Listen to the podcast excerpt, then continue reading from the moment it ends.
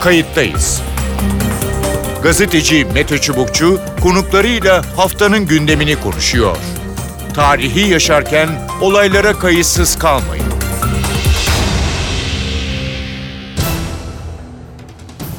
İyi günler bir kayıttayız programıyla daha karşınızdayız. Tarihe ışık tutmak ve olan biteni anlamak için önümüzdeki dakikalarda sizlerle birlikte olacağız. Ben Mete Çubukçu, editörümüz Sevan Kazancı. Sığınmacılar konusu Türkiye'nin önemli gündemlerinden biri olmaya devam ediyor. Bayramda başta İstanbul olmak üzere büyük şehirlerden gelen görüntüler önce sosyal medyada ardından siyasette tartışma yarattı. Muhalefet kentlerde kayıtsız dolaşan Suriyeli, Afgan ve Pakistanlıların ulusal güvenlik sorunu oluşturduğunu savunarak bu kişilerin sınır dışı edilmeleri gerektiğini söylüyor. Geçtiğimiz günlerde sığınmacıları konu alan bir kısa filmin yayınlanması tartışmayı daha da alevlendirdi. İçişleri Bakanlığı hem bahse konu olan sığınmacı sayısının abartıldığını hem de toplumda korku yaratılmaya çalışıldığını öne sürdü. Peki ne oluyor? Sığınmacılar güvenlik tehdidi yaratıyor mu? Geri gönderilmeleri mümkün mü? İki konuğumuzla konuyu değerlendireceğiz. Kayıttayız'ın konuğu Profesör Murat Erdoğan. Murat Erdoğan Ankara Üniversitesi öğretim üyesi ve Mülkiye Göç Araştırmaları Merkezi Müdürü. Hoş geldiniz programımıza. Çok teşekkür ederim Mete Bey. İyi yayınlar diliyorum.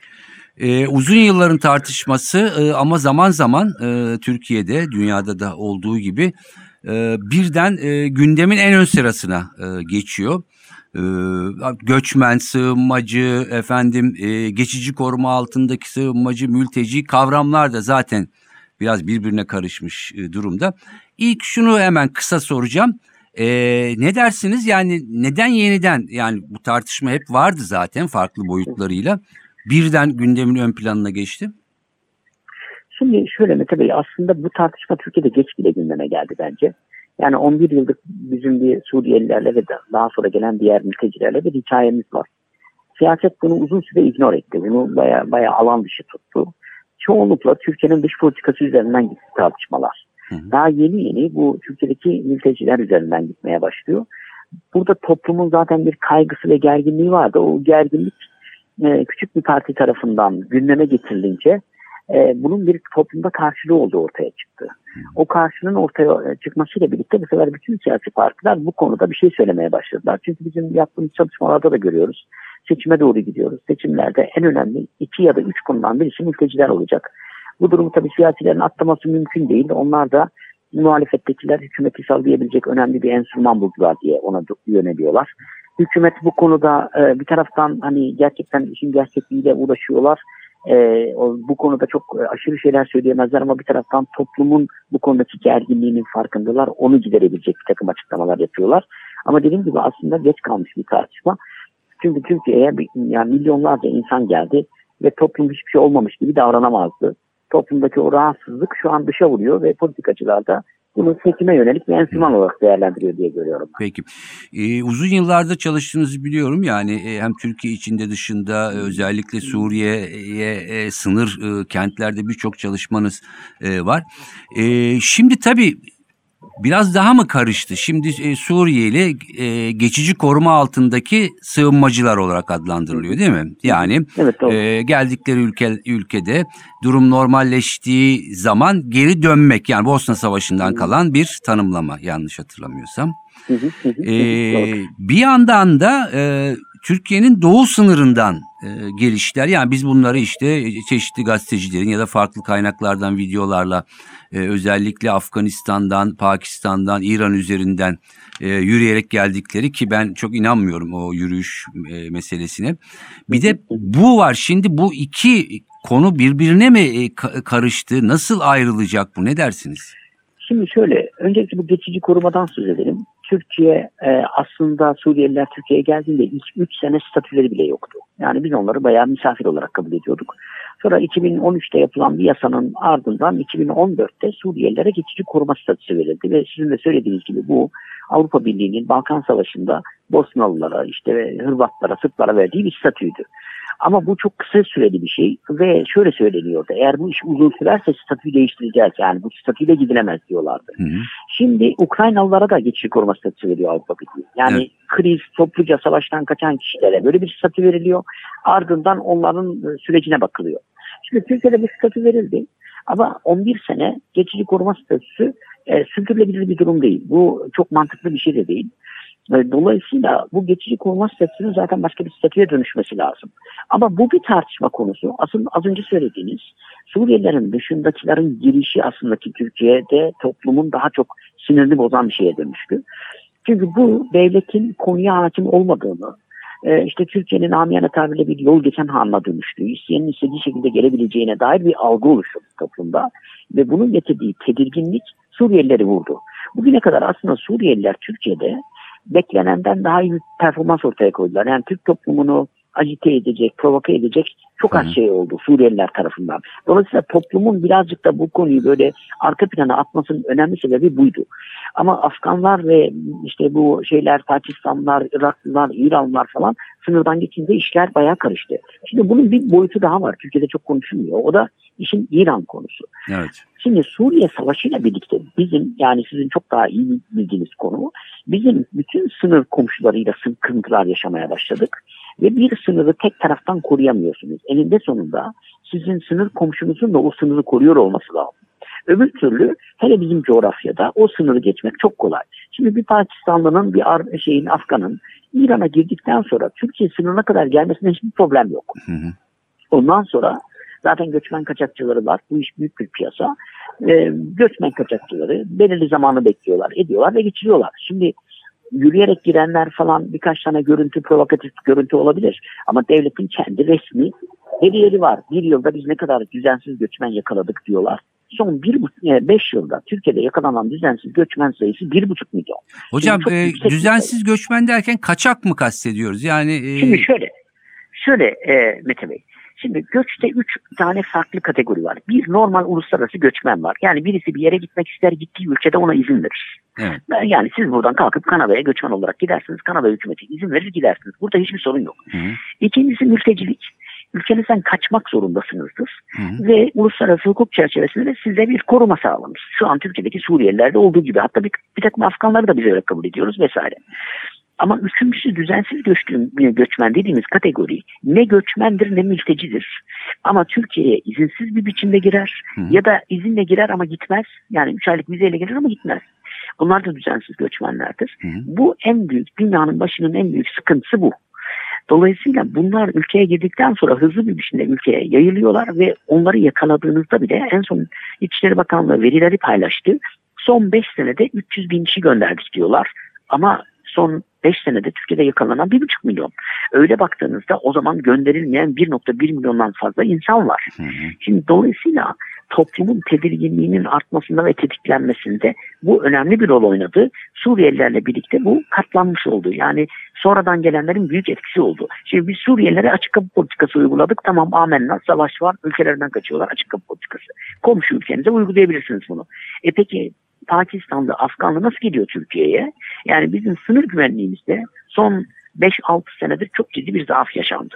Şimdi geçenlerde yine İçişleri Bakanlığı'nın bir açıklaması var. Diyor ki biz mesela son birkaç sene içinde şu kadar insanı sınırdan geri çevirdik diyor. E ben onun sayısına bakıyorum günde yaklaşık 2000 kişiyi geri çeviriyoruz biz. 2000 kişiyi. Yani bu kadar çok büyük baskı var. 2000 kişiyi geri çevirmemize rağmen girenler oluyor. Hı hı. Dolayısıyla bir kere bizim sınır il- ilişkilerimizi, komşu ülkelerimizle kesinlikle tekrar gözden geçirmemiz gerekiyor. Yani şu an özellikle Suriye kriziyle birlikte İran'la ilişkilerimizde çok ciddi bir e, sorun var. Eskiden de vardı ama daha da arttı bu. Ve İran'da bunu Evet. gayet net bir enstrüman Bu, olarak bu, bu öyle görülüyor. Onu soracaktım. Yani sonuçta e, tabii ki yani son, e, sınırın güvenliğinin sağlanması gerekiyor. Bunun için tedbirler de e, alınıyor. Yani gidiyoruz, e, görüyoruz ama çok büyük Tabii, tabii. e, ve hani farklı bir coğrafi e, sınır. E, sanki İran'da yol veriyor gibi bir e, hava var. Mete Bey öyle e, yani şu ana kadarki bütün göstergeler onu gösteriyor. Çünkü İran eğer kendi sınırını yani Afganistan-Pakistan tarafını korursa o insanlar İran'a da giremeyecek, İran'dan da giremeyecek. Şimdi İran'dan doğrudan gelenler de var. İranlı ya da mesela orada yaşayan Afgan eski mültecilerden Evet. gelenler de var. Çünkü İran durumu da iyi değil ve İran bir taraftan da özellikle Avrupa Birliği'ni şuna ikna etmeye çalışıyor. Amerika bize çok ciddi ambargolar uyguluyor, ekonomimiz perişan halde. En azından siz bize biraz destek verin diyor. Yani onun için onlar da biliyorlar ki bu mültecilerden başka ellerinde enstrüman yok. Şu an dünyanın bütün ülkeleri mülteciyi bir enstrüman olarak kullanmanın işe yaradığını gördüler. Dolayısıyla birazcık da bunun üzerine gidiyor. Ve e, İran bu konuda Türkiye ile iyi bir anlaşma olmaksızın bizim bu akını duvarla falan engellememiz de çok mümkün olmayacak. Belirli ölçüde etkili oluyor ama eninde sonunda çok uzun ve coğrafi olarak zor bir coğrafya şey yapamıyorsunuz, durduramıyorsunuz. Evet. Ee, peki yani süremiz e, kısıtlı. Ee, başka hem televizyonda hem radyoda tekrar bu sene sizle bu konuyu çok konuşacağız gibi görünüyor ama pratik olarak yani e, siz hep e, bir takım e, başlıkları tekrarlarsınız.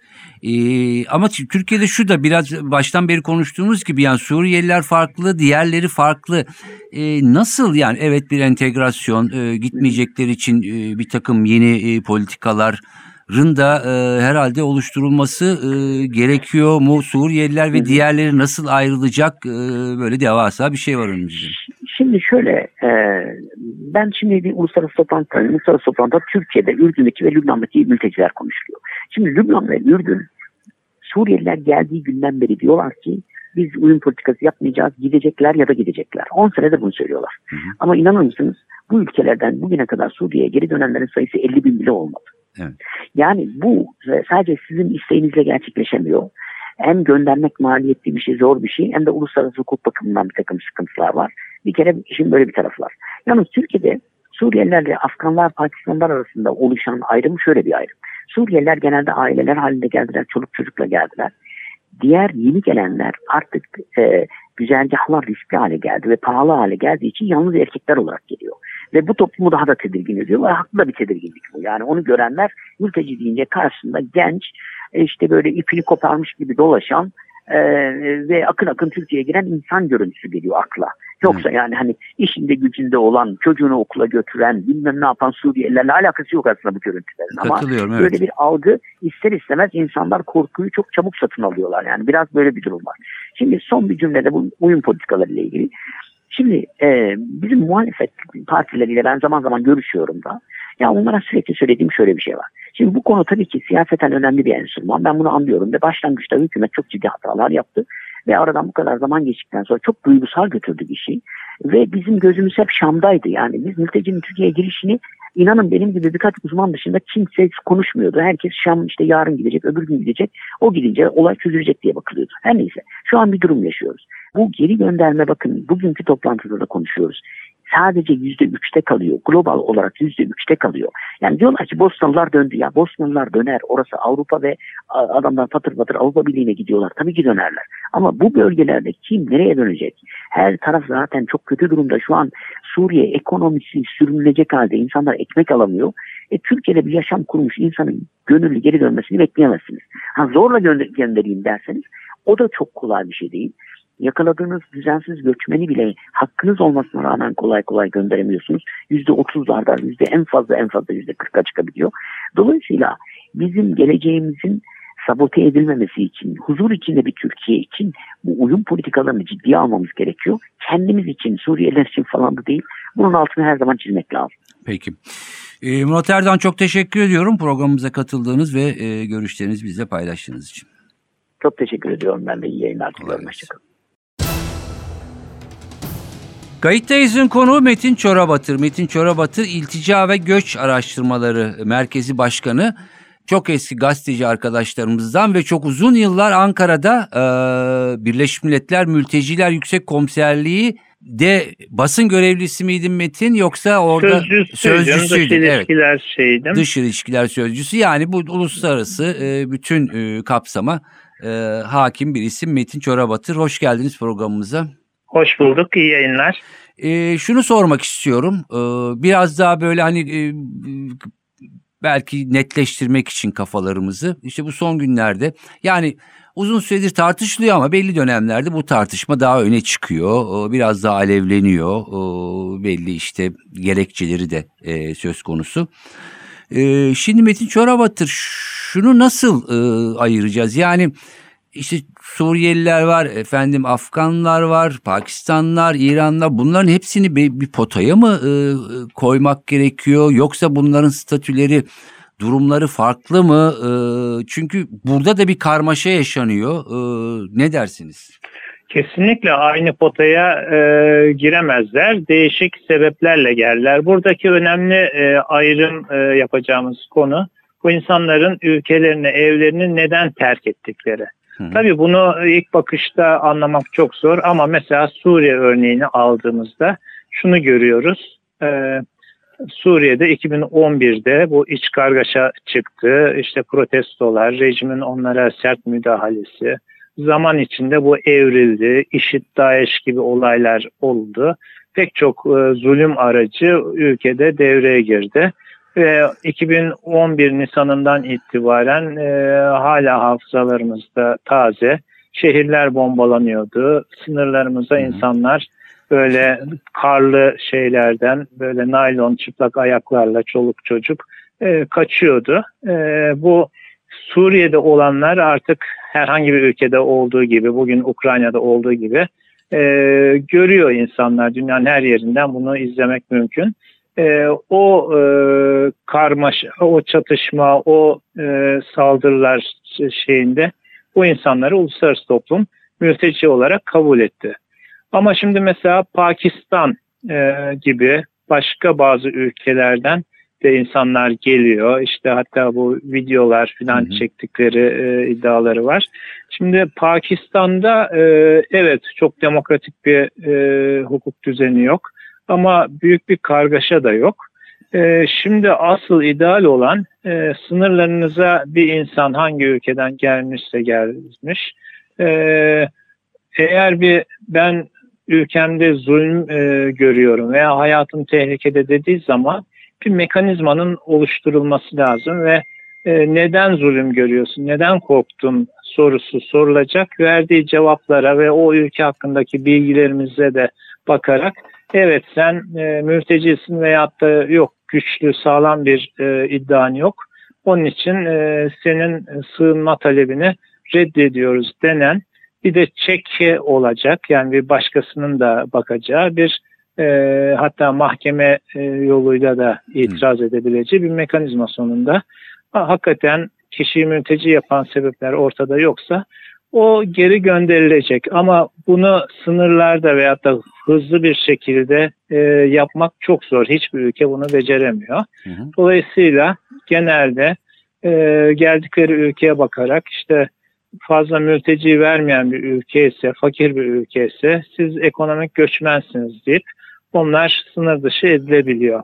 Ama mülteci hukuku göç hukukundan tamamen ayrı. Evet. Uluslararası e, temel insan hakları hatta insan hakları hukukundan çok daha önce gelişmiş bir e, hukuk E, ve e, onların e, kendi ülkelerinde kendi devletleri tarafından korunamaması e, sonucunda bu insanlar ülkelerinden kaçmak zorunda kalıyorlar.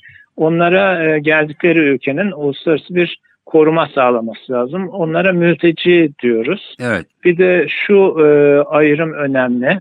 E, işte hani e, Türkiye'de yine kavramlardan hareket edecek olursak e, bazı e, kişiler diyorlar ki Türk yasası onlara mülteci demiyor. Onun için mülteci değiller. O yasanın verdiği bir tanıma şekli ama uluslararası hukuk açısından bireyi, kişiyi e, mülteci yapan e, bu 51 Cenevre Sözleşmesi'ndeki tanımlara uyan e, koşulları olmuş ve o koşullarla mı yola çıkmış yoksa o koşullar yok mu? Eğer o koşullar varsa geldiği ülkede o ülkenin ona mülteci demesi lazım. Ama yasal olarak işte coğrafi kısıtlama gibi sebeplerle mülteci demiyorsa da e, yine de o kişilerin uluslararası hukuk nazarında mülteci olduğunu kabul edebiliyoruz. Peki şunu sormak istiyorum. Ee, şimdi e, düzensiz göçmen e, deniyor ya ülkeye kaçak olarak giriyor ya da yasal giriyor e, ama kalma süresi sonunda geri e, dönmüyor. Herhalde bu son günlerdeki özellikle doğu sınırlarından işte Afganistan, Pakistan belki İran tarafından gelen e, ki ben hani e, İran'ın buna e, biraz da göz yumduğunu düşünenlerdenim e, bu geçişleri. Şimdi bu düzensiz e, göçmen e, konusuyla nasıl e, yani mücadele edilmeli ya da nasıl önlemler e, alınmalı e, diye sorayım. Şimdi şöyle Af Afganistan'a baktığımız zaman e, farklı bir durum oluştu. Özellikle Taliban'ın Kabil'i ve ülkeyi kontrol altına almasından bu yana. Ve e, daha geçen gün e, işte Avrupa Birliği içindeki sığınma başvuruları ile ilgili bir istatistik de e, yayınlandı. Belki görmüşsünüzdür. Şimdi Afganistan'da şu anda uluslararası meşruiyeti kabul edilmemiş bir yönetim var. Taliban yönetimi. Hı hı. Ve e, birçok temel insan haklarını özellikle kadınların, kızların temel haklarını e, ayaklar altına alan, okuma hakkını ellerinden alan bir rejim var. Onun ötesinde birçok zulüm e, vakalarını da uygulayan bir rejim var. Dolayısıyla Taliban'ın yönetimi ele almasından bu yana Avrupa ülkeleri bu arada Türkiye'de dahil e, Türkiye ilan etmemişti bunu ama e, Afganistan'dan gelen daha önce gelmiş olanları da dahil e, onların e, bir süre e, ucu açık olarak ülkeye geri gönderilmemesi, geri göndermelerin dondurulması kararı alındı. Hı hı. E, şimdi Türkiye'ye gelenler açısından baktığımızda e, şöyle bir durumla e, karşı karşıya geliyoruz. E, dur, e, geliyoruz. Bazı insanlar hakikaten e, Afganistan'da sadece Taliban şeyi yok. E, tıpkı Suriye'de olduğu gibi üst üste gelen kuraklık, açlık, sefalet de e, çok e, yoğun bir baskı yapıyor. Bazı insanlar e, gelip işte burada e, düzensiz olarak, kaçak olarak çalışıp birkaç kuruş e, Türkiye için çok önemli olmasa bile onu kazanıp ailesine yolluyor veyahut da mevsimlik olarak gelip ülkelerine gidiyorlar. Burada e, ilginç bir durum var. Ankara'daki mesela Afganistan Büyükelçiliği e, eski rejimin, e, Taliban öncesi rejimin e, atadığı bir büyükelçilik. Fakat e, belli konsolosluk hizmetlerini dar imkanlarla yapmaya çalışıyor. Onlardan aldığımız bilgilere göre de birçok insan Afganlı geliyor işte iki ay, üç ay neyse e, çalışıp bir para biriktirip ve o parayı e, sevdiği bir insanı, çocuğunu, eşini getirmek için yolluyor veyahut da kendisi gidiyor birlikte gelecek veyahut da Afganistan'da kalmaya razı ama işte biraz para kazanması lazım. Çünkü hakikaten Afganistan'da Hı-hı. ekonomi durmuş, işte açlık var. E, dolayısıyla Afganistan'dan her gelenin otomatik olarak kişiyi mülteci yapan sebeplerle geldiğini e, varsaymamak lazım. Birçokları e, gönüllü olarak da e, geri dönüyorlar. E, ama önemli bir kısmı işte e, bu son bahsettiğim Avrupa Birliği e, iltica başvuruları istatistiğine göre e, %70'in üzerinde bir oranda Afganlıların iltica talepleri kabul ediliyor. Peki. Ee, kısa bir süremiz kaldı. Ee, konu biraz uzun ama e, kısaca özetlerseniz sevinirim. Ee, özellikle e, son dönemde e, Cumhurbaşkanı'nın da e, açıkladığı e, yani Suriye'ye ama tabii Türkiye'nin kontrolündeki bölgeler anladığımız kadarıyla işte bir milyon kişi, o kişilere uygun yapılar, e, efendim konut, hastane, okul e, gibi. E, ne dersiniz? E, ne kadar e, mümkün? Hoş Türkiye BM'nin de burada yardımcı olması gerektiğini de e, söyledi. E, yani siz uzun yıllardır bu konuyla ilgileniyorsunuz. E, ne şimdi kadar karşılığı çok, var? Evet, şimdi olayın birçok boyutu var. Öncelikle sadece Türkiye değil, bu sığınma sisteminin doğduğu liberal batı demokrasilerinde bile e, mümkün olduğu kadar uzun yıllardır sığınma sorumluluklarını ülke sınırları veya da Avrupa Birliği sınırları içinde halletme gibi e, eğilimler var. E, işte yeni kavramlar oluşuyor. Ülke içinde güvenli e, sığınma bölgesi var mı, yok mu? Güvenli e, alanlar var mı, yok mu gibi. İşte Libya'yı bir ara Afrika'dan gelenlerin sığınma taleplerinin e, değerlendirilme yeri olarak planlamışlardı. Şimdi İngiltere ve Danimarka Ruanda'yı seçiyor. Kendi topraklarına gelenleri oraya yollayıp mülteci olup olmadıklarına orada karar verilecek. Ancak mülteci olduklarına karar verilenler İngiltere'ye geri alınacaklar. Hı hı. bu bir uygulama. Bu ama uluslararası hukuka e, bir ölçüde tam uyuşmayan bir uygulama. Sorumlulukları dışarı atma dışsallaştırma eğilimleri. Türkiye örneğine baktığımızda e, şimdi Türkiye biliyorsunuz 2000 önce e, 2012'de Sayın Davutoğlu New York'a güvenlik konseyine giderken bu güvenli bölge kurulması fikrini e, götürdü. Daha sonra 2018-19'da Sayın Cumhurbaşkanı Birleşmiş Milletler Genel Kurulu'nda böyle haritalar, şehir yerleşke planları sundu. Ama her ikisi de e, uluslararası toplumdan e, destek görmedi. Bunun daha evveliyatı var. Mesela 2003 yılında e, 2. Körfez Savaşı öncesi Türkiye'nin planı Irak topraklarında böyle e, güvenli bölgeler oluşturup e, mültecileri Türk sınırına almadan orada insani yardım yapmaktı. Şimdi bu e, son planda birkaç soru işareti beliriyor.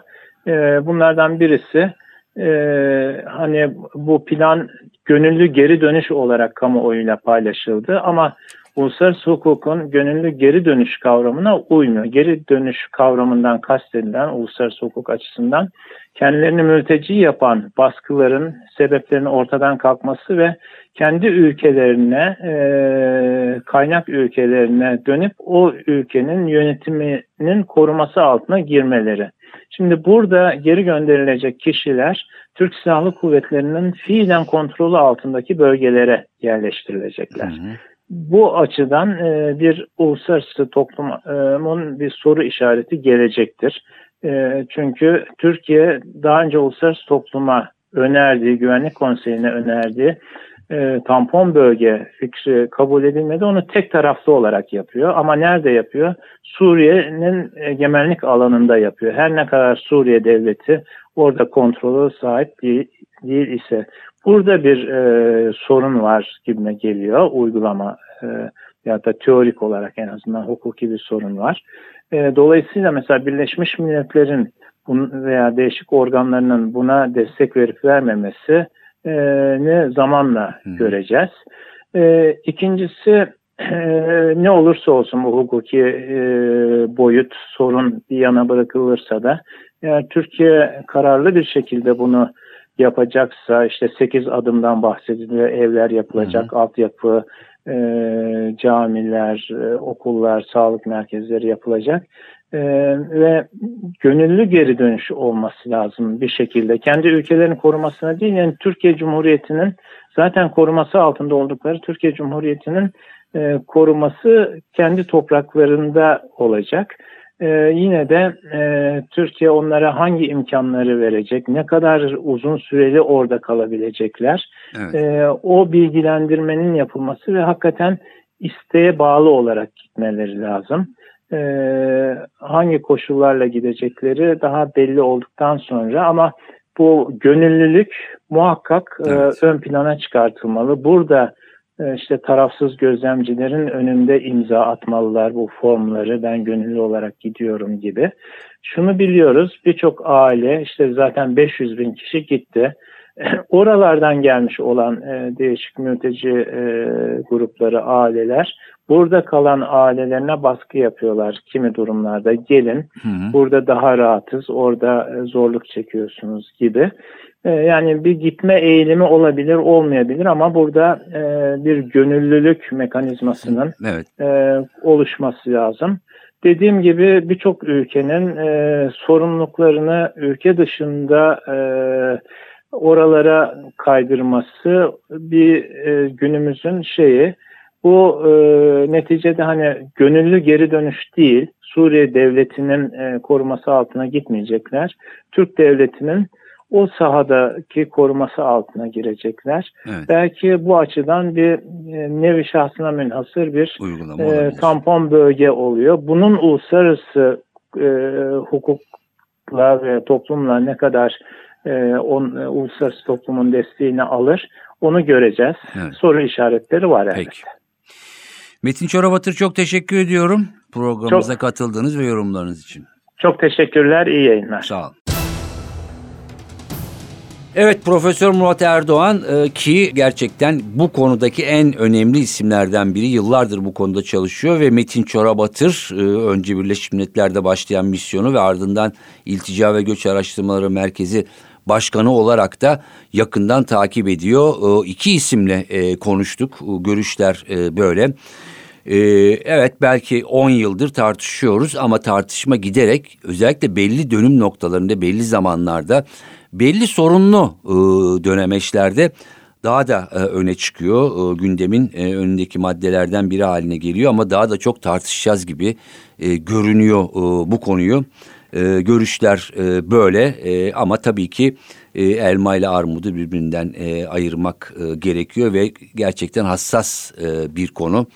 E, karşılıklı olarak e, hükümete, muhalefete, topluma, burada bulunan e, yabancılara, herkese büyük sorumluluk e, düşmekte. Ben Mete Çubukçu editörümü Sevan Kazancı. Kayıttayız'dan e, bugünlük bu kadar. E, önümüzdeki haftalarda farklı konularda tekrar birlikte olmak amacıyla. Kayıttayız. Gazeteci Mete Çubukçu konuklarıyla haftanın gündemini konuşuyor. Tarihi yaşarken olaylara kayıtsız kalmayın.